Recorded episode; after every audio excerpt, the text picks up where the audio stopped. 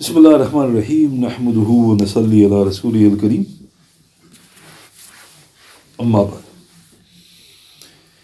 Alhamdulillah tonight is the 7th of January in the year 2024 and Alhamdulillah we moved on to the 66th night that we're going through the illustrious and exalted life of the eminent companion, Sayyidina Abu Huraira radiallahu. So the next section entitled His Passing Away to Eternal Glory. As the fateful year of the beginning of the seventh decade after the Hijrah, i.e. 60 AH, came nearer, this most noble man's eagerness to leave the world became more and more intense. For instance, Sayyidina Abu Hurairah he once asked a person who passed by, Where are you intending to go? The man replied, I'm going to the market. To which Abu Hurairah replied, radiallahu, If you can purchase death for me before you return, then do so. Subhanallah. This is in Ibn Abi Shayba in his Al Musannaf, Ibn Sa'ad in his Tabaqat, and Sharh al Sudur. So think about that. A person is going to the market. So what's he going to do? He's buying or selling. So the man said, I, I'm, I'm intending to, to buy, you know, to, to do business. Abu Huraira said, Can you buy me something? He said, Of course. Because buy me death. So why did he say that? So what he was saying was, I'm now yearning for death, meaning I don't want to live. The time is getting close, where our beloved messenger mentioned you don't want to be around. So he's now yearning, you know, he's telling people strange things, and they're going, you know, how can we purchase death? That's subhanallah. In Abu Nu'aym al-Hilya, number 1049, Al-Hasan ibn Musa, rahmatullah alayhi, he said, Sayyidina Abu Hurairah said to me during his last illness, When you see six signs in this world, then should one of you have control over the release of his soul from his body, then do so. For this is why I prefer to die today rather than to live. For I am afraid that such trials reach me. Is in the report. So Abu Hurairah is dying, radiallahu and he says, if you see these six signs, he goes, you should yearn to die. He goes, yearn to die if you see these six signs. And then he said, this is why I'm now yearning to die. Because I've seen these six signs. Then he said, they are. Firstly, when the brazen insolent governs you, those who are not worthy govern you. Secondly, when the government can be sold out, meaning you can bribe them. Thirdly, when atrocities, cruelties, and bloodshed become of no importance. So the fitna, obviously, Muslims were just being killed for the sake of the dunya. Fourthly, when families are broken apart. Fifthly, when the hafts of swords are broken. And lastly, when a new generation of Muslims compete in flute like singing in the Quran, he goes, then you should yearn to die. Because that's why I now yearn to die. So now let's look at this very briefly. So, what are the six signs? The brazen insolent governs you, meaning the ones who are governing, they are arrogant and they are also ignorant. So they're going to cause harm to you. When the government can be sold out, disaster. Look at the Muslim lands. Bribery rampant amongst the high officials. He goes, look at the disaster that causes everybody suffers. The ones who are innocent end up in prison. Astaghfirullah. Thirdly, atrocities, cruelties, and bloodshed become irrelevant. Because bloodshed, yeah, is, common, it's normal. Why is that normal? Fourthly, families are broken apart. Fifthly, swords are broken, meaning so much people are, you know, engaging in unlawful spilling of blood. And sixthly, when a new generation of Muslim comes and all they're interested in singing in the Quran competitions. You know, when they start singing it. And what's interesting, as soon as you get a, you know, a, a renowned reciter, people flock to it. And if you even ask this question, people will look at you with daggers. You ask, isn't it more important to understand what Allah Ta'ala is telling us than to hear His song? And what happens? Daggers come towards you. Oh, brother, astaghfirullah, do astaghfar. And he goes, I just asked the question. I'm not, you know, have I committed a sin? MashaAllah, I'm not saying it's wrong to hear the Quran recited beautifully. But what's more important than that? To understand what Allah Ta'ala is telling you. Are you interested? And if you do a survey of those people, how many people are even making an effort to understand the Quran? And yet they're flocking to Qaris. And Abu Huraira goes, Go, wish to die. Allahu Akbar. The Almighty and Glorious graciously answered the humble supplications of this most noble man. And subhanAllah, in the 59th year after the Hijrah, he fell seriously ill. He goes, please, Ya Allah, I don't want to live to the 60th. So Allah Ta'ala tested him right to the end. Just the year prior, he got seriously ill. So what happened? Muslim ibn Bishr, rahmatullah alayhi, said, Sayyidina Abu Huraira radiallahu anhu, he began to weep during his final illness. Someone asked, Why are you weeping, O companion of Rasulullah? Sallallahu alayhi wasallam. He said, I am not weeping due to grief of leaving this world of yours, but I weep because the journey is long and the provisions are few. I have now journeyed to the height ahead of which there is now either paradise or hell. La adri ala ayyati hima yukhaduni. Thus I now do not know which of the two will be my abode. Subhanallah. This is recorded in Ibn Sa'ad in his Tabaqat, volume 4, page 62, Ibn al-Mubarak in his Zuhd, number 38, Abu Nu'aym al-Hilya, number 1045, Al-Bidayah, Hayat al-Sahaba, volume 4, page 218 to 9 of the New English Translation. So he's weeping. Imagine he's, he's dying. So obviously, why is he weeping? It's not as if he's lived a, a sinful life. He's, you know, he's led a magnificent life. And look what he said. Very important. I am not weeping due to the grief of leaving this world. Goes, Don't think I'm crying for this world. I'm not bothered about this world. I'm weeping because there's a long journey ahead and only a few provisions. Now think about that. Did he only do a few good deeds? So what was his provisions? The way I describe it is truckloads. He sent truckloads to the akhirat. What did he say? The journey is too long. I don't think I've prepared enough. Then he said, now it's either paradise or hell. Those I do not now know which of the two I will turn to. Now think about that. We're the ones who's supposed to make that statement. Imagine somebody asked you this question. Oh, I saw somebody making this statement when he was dying. What? And you quote this. You think so. Then he asked you, who do you think said that? So you think, okay, just say it again, brother. He must have been a must be like a he's a Muslim obviously, but he must have been a sinful Muslim. Have another guess. Maybe he was pious, then he became corrupt. Have another guess. Is it even on your radar that it's a Sahaba? You probably fall off your chair. What are you talking about, brother? Abu Hurairah said it. Those, subhanAllah, living a most exalted and noble life, cram-packed, full of righteous and pure deeds, this majestic man still considered he had not done enough in this mortal world. Subhanallah, a truly powerful lesson for any with intellects. What did the Sayyidina Ali say?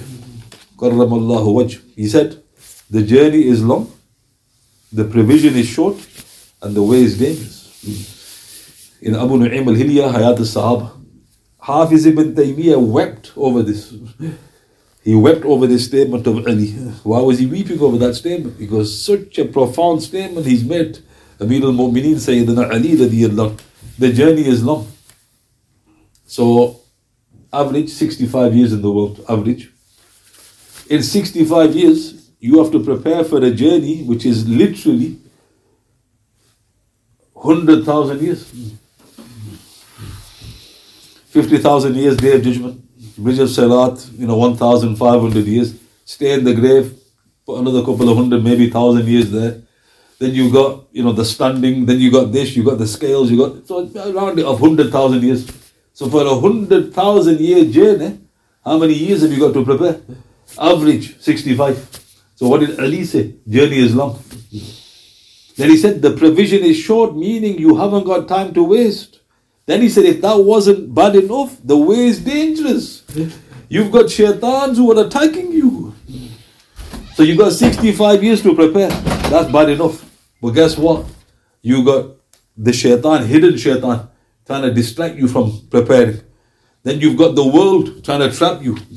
Then you've got human shaitans. Oh, brother, brother, of time, of time, brother, brother, of time. Then you've got bad company. So the way is dangerous. So half Hafiz ibn Taymiyyah wept. He goes, what a profound statement from Amir al-Mu'mineen because it's a journey. And look how beautiful. Ali was praying tahajjud once, very long during the night. Somebody says, Amir al-Mu'mineen, because you work so hard during the day and you worship so hard during the night. He goes, when, when are you gonna when you gonna get rest? Goes, when do you rest? So Hazrat Ali radiallahu said, the journey is shortened by night.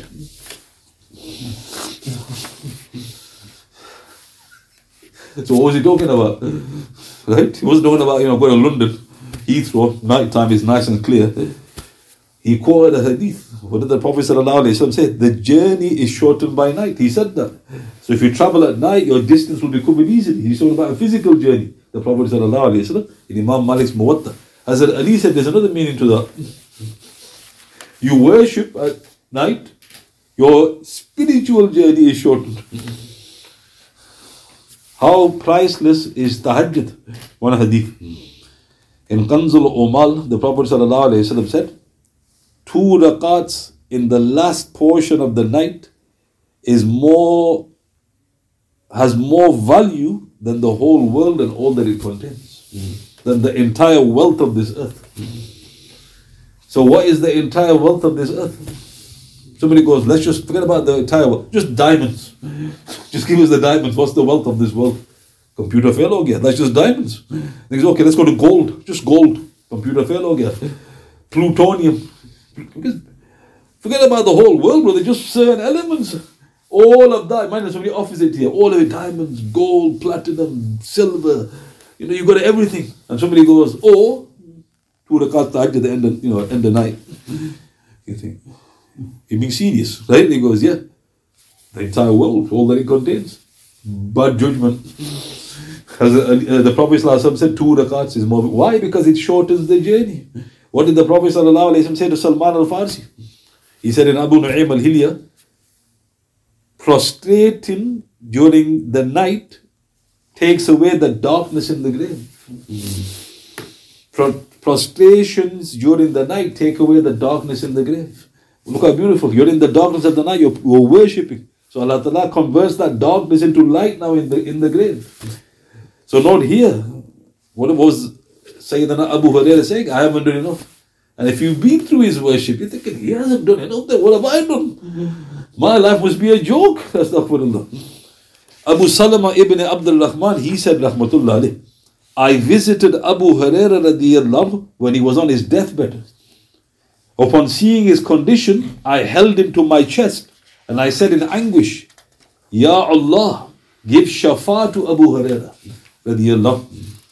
So look how twitching without you know stopping the report. So this tabi'in comes, Abu Salama ibn Abdul Rahman. He sees Abu Hurairah and he's going through the death pangs. So he doesn't just make dua for him, he hooked him, brought him close to his chest, and then he made that dua from his heart. He goes, Oh Allah subhanahu wa ta'ala, cure Abu Hurairah, don't take him. Immediately, Abu Hurairah responded, Oh Allah, do not return it. In other words, cancel that dua. He thereupon said, O Abu Salama, if you are to die, do it now. I responded, Oh Abu Huraira, we love life. He responded, By him in whose hand is Abu Huraira's life. The scholars will soon face a time where death will be more beloved to them than gold. Indeed, one of you will approach the grave of his brother and will say, I wish I was in his place.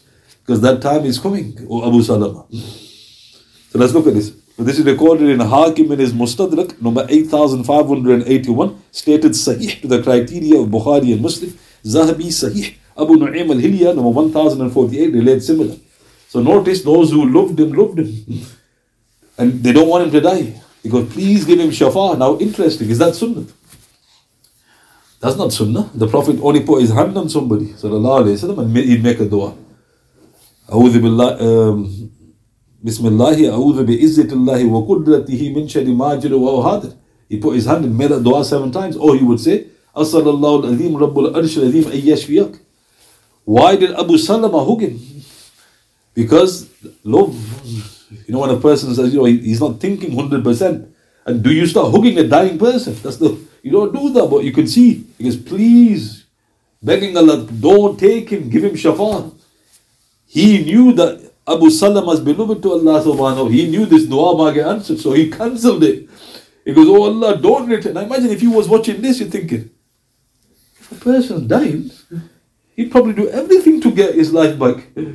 Why does he want to go? Then look what he said. Oh Abu Salama, if you have the power to die, do it. He said, I want to go. He goes, You should also wish this. And look how humble he was. He didn't say, uh, you know, he said, We love life. If you love life, we don't want to die. But he's a tabi. Did he really love life? And then Abu Huraira swore a qasam. He goes, The scholars will soon face a time where death will be more beloved to them than gold. Imagine. How beloved is gold to a person? Somebody goes, I know something more beloved than gold to this person. What? Death. Why is death more beloved than gold? Because he's an alim. He's going to get persecuted. How bad will time get? A report mentions a person will be killed for simply saying Allah. That's a hadith.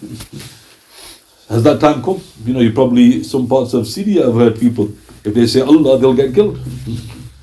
Right? So, Lord, we should be yearning for death. Oh, we're yearning for death. Last thing on our minds. Then he said, One of you will approach the grave of his brother and will say, I wish I was in his place. Now, why does he say that? Doesn't mean he wants to commit suicide. He just thinks he's safe from the fitna. He's died. I'm still alive. My iman's in jeopardy. He's safe. Oh, how I wish I was in his place. And that passed from the Prophet as well, sallallahu alayhi wa in Sahih Muslim. So what's beautiful? He's dying and he's teaching. Think about that. When a person does he, you know, the person keep still keep teaching when he's dying. He's teaching. Al Maqburi, he said, Rahmatullah alayh, Marwan, Rahmatullah alayh, he called upon Sayyidina Abu Huraira radiallahu when he was in his fatal illness. He thereupon said, upon seeing his critical condition, O Abu Huraira radiallahu, may Allah cure you. O Allah subhanahu wa ta'ala, cure Abu Huraira radiallahu Abu Huraira thereupon made a dua. Allahumma inni uhibbu liqa'aka fa ahibba liqa'i. Oh Allah subhanahu wa ta'ala, I love meeting you. So please love meeting me. Thereafter Marwan rahmatullah had still not reached the people of Al-Qata, i.e. a market where the bird sun grouse called Al-Qata was sold when Abu Huraira passed away. This is in Ibn Sa'ad in his Tabaqat, volume 4, page 339, Al Isaba, volume 7, page 206, Hafiz Ibn al Jawzi in his Sifat al Safwa, Marif al Ahadith, volume 4, page 566 of the New English Translation, Ayat al Sahaba, volume 3, page 431 of the Old English Translation. So look out, rushing. Marwan. Marwan ibn al Hakam, rahmatullah, comes, comes rushing. He goes, Ya Allah, cure him. And he, look what he says now, Abu Huraira. I love to meet you, O Allah. Subhanahu wa ta'ala, please love to meet me. And Marwan's now running about calling people. He goes to the marketplace where they send where they sell birds called the sun grouse. And when he's there, Abu Huraira passes away. Radiallahu. So now, can you pray for death? Did Abu Huraira pray for death? and if you look very carefully, he wasn't praying for death. You could easily think that without know, listening very carefully. He's saying, I love to meet you, Allah. You love to meet me. What cure Abu Huraira? He goes, Don't cure me. In other words, you could argue he's not asking for death, he just doesn't want to get cured. Did he say, Ya Allah, take my life? With regards to making a dua for death, we've got reports. Anas radiallahu relates that our beloved Messenger said, sallallahu alayhi wasallam, let none of you wish for death due to a harm that befalls him. If one must say something, let him say this. O Allah subhanahu wa ta'ala, keep me alive as long as being alive is better for me. And take my life if death is better for me. Subhanallah. This is in Sahih Bukhari, number 5671, Sahih Muslim, number 2680. Two commands. The Prophet ﷺ said, Never pray for death. Anybody who does that, you tell him off. You must not pray for death. But if you are seeing no light at the end of the tunnel, this is as far as you can go. If death, if death is better for me, then take my life. But if life is better for me, then let me live. That's as far as you can go. How many people? Oh, I've had enough, brother, it's over now. I'm ready to go. And he goes, Ready to go where? Scotland, right? Then he goes, No, no, brother, I'm ready. Ready for what? Right? I'm ready to die. Well, what do you mean? have You got to ticket to paradise. And then you go, You can't make it though after death. And he goes, What do you mean you can't make it? The Prophet told you, Sallallahu Alaihi why? Imam Nawawi rahmatullah said in Sharh Sahih Muslim 8-17, as for if a person fears harm or a trial in their religion, not their world, then there is no such dislike nature due to the implied meaning of this narration. What did the great Imam Nawawi say about this hadith in Bukhari and Muslim? Because the meaning of this hadith is that you only make this dua if you fear a fitna for your deen, not your dunya. So, for instance, give you an example. Your whole world collapses, business gone down, families got smashed, right? You're left with kacha. Imam Nawawi goes, you can't pray for death, because that's your world.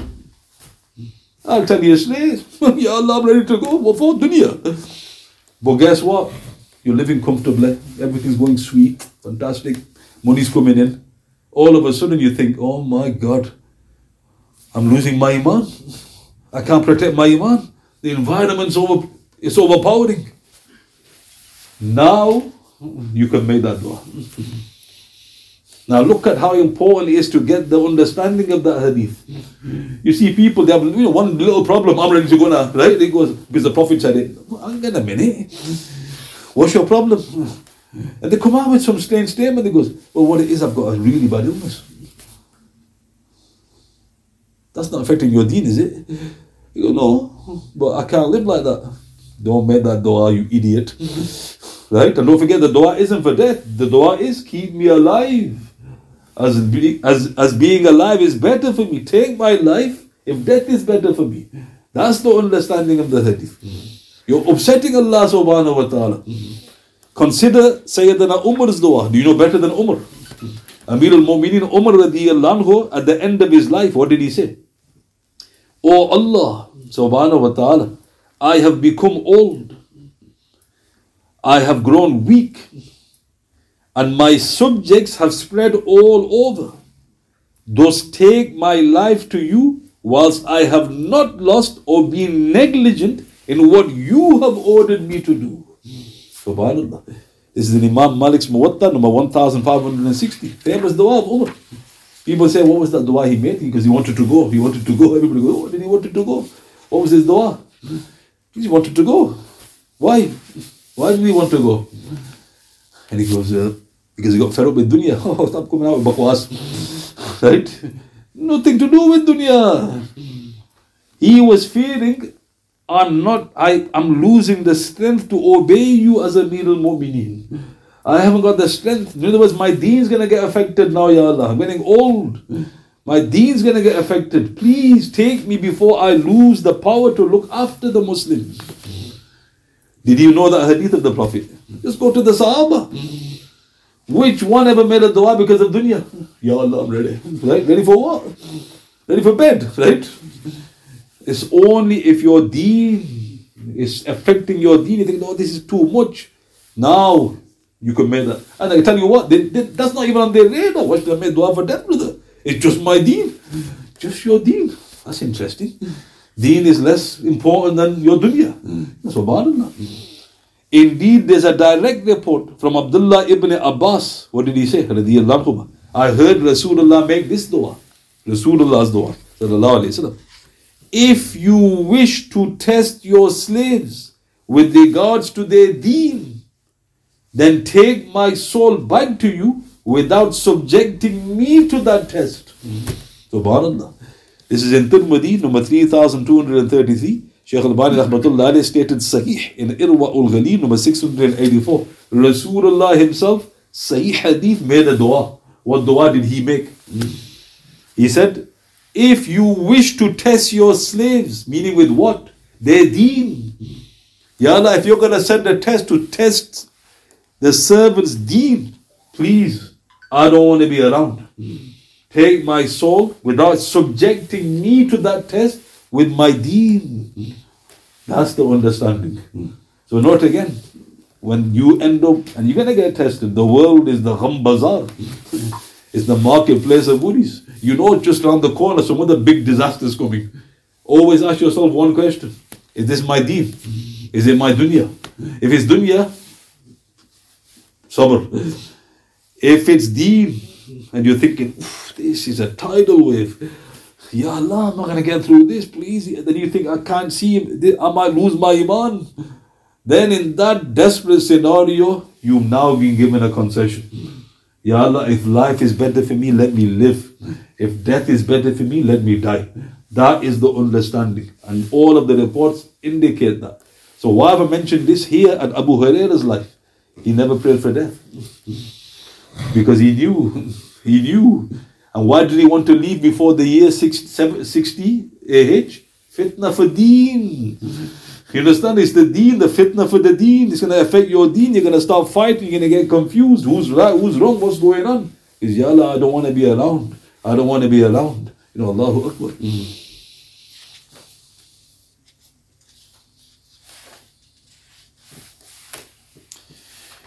So all I mentioned today was now we move on to the last section and it's the passing away of Sayyidina Abu Hurairah radiallahu and note even when I'm talking about his passing away you're still learning it's like there's no end to you know the lessons he's leaving radiallahu and note powerful lessons for anybody with iman and intellects are there any questions you like to ask